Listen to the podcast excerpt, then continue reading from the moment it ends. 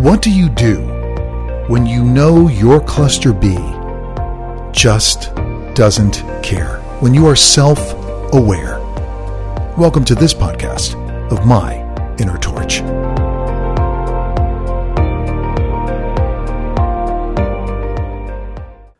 Well, if you haven't listened to The Little Things You Do, that's my previous podcast from last week, I would recommend that you do have a listen to it because this is sort of a continuation. This is sort of a, an, an addendum, for lack of a better term, to my last podcast, which a lot of people have listened to, a lot of people have reacted to. And I want to share with you another experience that I had with my wife over the weekend, which I guess it was further punctuated how little she cares how she doesn't hold me in any regard. Again, I've been married for almost 20 years, and my wife has essentially discarded me. She remains in this household purely because of financial reason, reasons. There's no two ways in my no two ways in my mind that she's here for any other particular reason other than the fact that she thinks she's helping to raise our daughter, who is also self-aware of who she is and what she is and doesn't really want anything to do with her. But if you ask my wife why she was still here, she would tell you that she has to be here because she has to take care of our daughter, which that only entails taking her to school in the morning. And that's pretty much it. So I'm not really sure where that goes, but that's another story for another podcast. But nonetheless, this past weekend, we were watching a movie and my wife decided to sit on the couch. That's usually where I sit um, because the dog likes sitting in the chair that she normally sits and she spends hours wrestling with the dog back and forth about, you know, giving up the chair. And so she finally decided to sit on the couch. And so when the movie started, if my wife could have sat on a couch that was longer than Putin's table when he meets with diplomats from other countries, she would have sat outside of the house. She would have sat on a couch that was 15 feet long it was very interesting to see that she just was not comfortable sitting within a closer distance of me. Now, again, I wasn't reaching out to her and pulling her close to me or trying to force any close personal space with her, but the body language was such that she was sitting so far away that she couldn't even see the TV screen properly. She was watching it at an angle. And so therefore, as the movie progressed, she actually got up and did sit in the chair and ended up wrestling with the dog over the space. So that was a further reminder of how little she cares. Here's a woman who has been married to me for almost 20 years and who has discarded me, who has told me on many occasions that she doesn't like me, that I'm just an acquaintance, further reemphasizing that. And I think what's happened now and the reason why she's more distant is because I have become more distant. She tends to mirror, and they do tend to mirror your moods. Um, she mirrors my civility. I'm certainly very civil with her, but I'm no longer trying to be physical with her in any shape or form. I am not trying to be affectionate with her because, as I said in my previous podcast, she recoils. Why is she still here?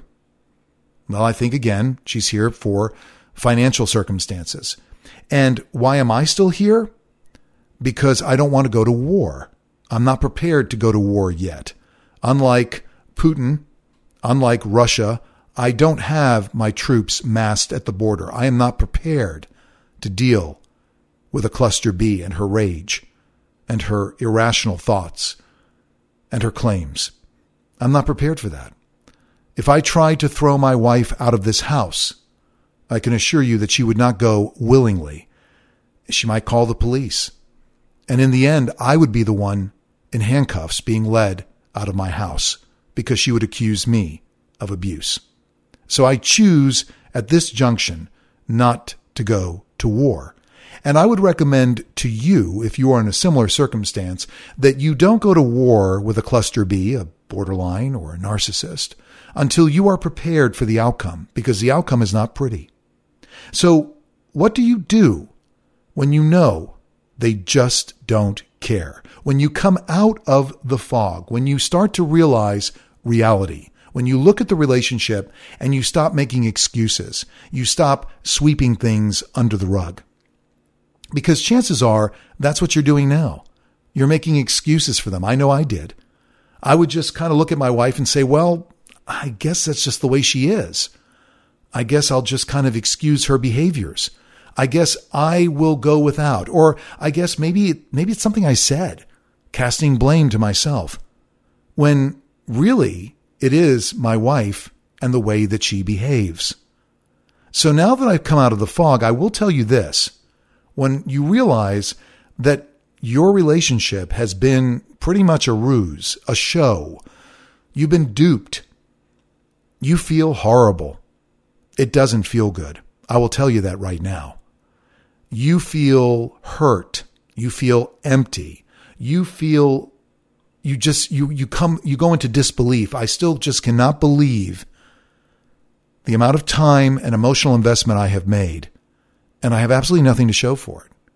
It's like putting something in an emotional bank account and then you come to realize all the money is gone. What do you do when you invest in somebody, your life, your soul, your everything, and you have nothing to show in return? And folks, that's what a relationship with a cluster B is all about. It's giving. It's giving until you have no give left.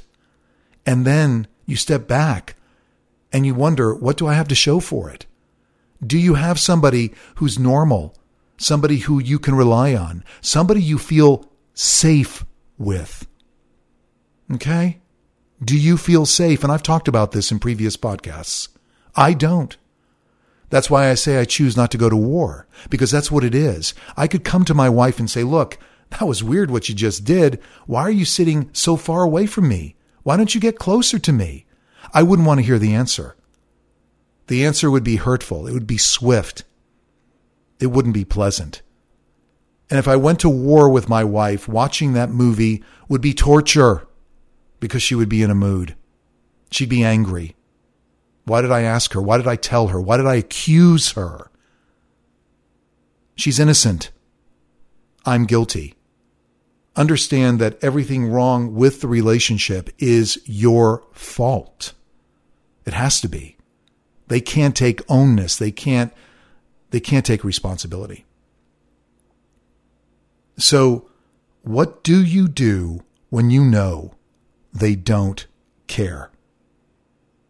That's a question you have to ask yourself because in reality, if you're dealing with a borderline, it might be different.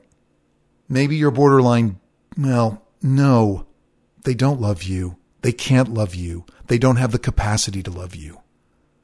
They don't. They can love bomb you. They can breadcrumb you. But they can't truly love you in the adult sense of the word. That's not possible. It just isn't. So, what are you getting out of the relationship? What are you getting? Take a moment to step back and think in your mind what are you getting? And I'm not talking about money. I'm not talking about material things. I'm talking about emotion. I'm talking about love. What are you getting out of this relationship other than crazy making, other than doubting your own sanity? What are you getting? Are you getting what you need from the relationship? I certainly am not. I have somebody here who I could now label, just like she labels me, as an acquaintance. Is this somebody I'm married to? Yes, legally I am. But emotionally, this is not a marriage. And now I understand something that I didn't understand for years because I was trying to understand who she was. And now that I understand who she is, and again, I talked about labels, labels, labels, labels. If you haven't listened to that podcast, please do. I'm not going to say, oh, she's borderline, you know, comorbid with narcissistic personality disorder. She might be. She might be a high functioning lunatic. It doesn't matter. The end result is the same. So, yeah, I guess if I'm looking to seek help for her, forget it. For me, yeah, I could get some help with somebody who specializes in relational abuse, somebody who understands narcissism. Not every counselor or therapist or psychologist does. Not everybody understands borderline. It's like a cross to a vampire with a lot of psychologists because it's so hard to diagnose. So if you're not getting the basic fundamentals out of this relationship, that's love and respect, that person seeing you, that person supporting you, that person having your back, then why do you remain? What do you do when you know they don't care? What do you do? Do you mourn? Are you hurt? Do you want revenge? Do you want to go to war? Do you want to change them? It's all not worth it. At the end of the day, you have you yourself to contend with. And that's what I'm going through right now. And I will tell you, it is painful. It is very painful to look back on 20 plus years and realize that I lived a lie. I lived a lie. What I thought was there isn't, and I know it will never be there. I have come out of the fog. Yeah, it's tough. And if you're still in the fog, work through it and get some clarity. Don't take an inordinate amount of time to figure it out. Start to find your own path to healing and happiness. MyInnerTorch at gmail.com. Always appreciate hearing from you, and I appreciate your continued support of this podcast. We've come a long way, getting close to almost 90 podcasts. New podcasts uploaded every Friday, 10 a.m. Eastern Standard Time. Till the next time, be well, and in whatever you do, be good. This has been my Inner Torch.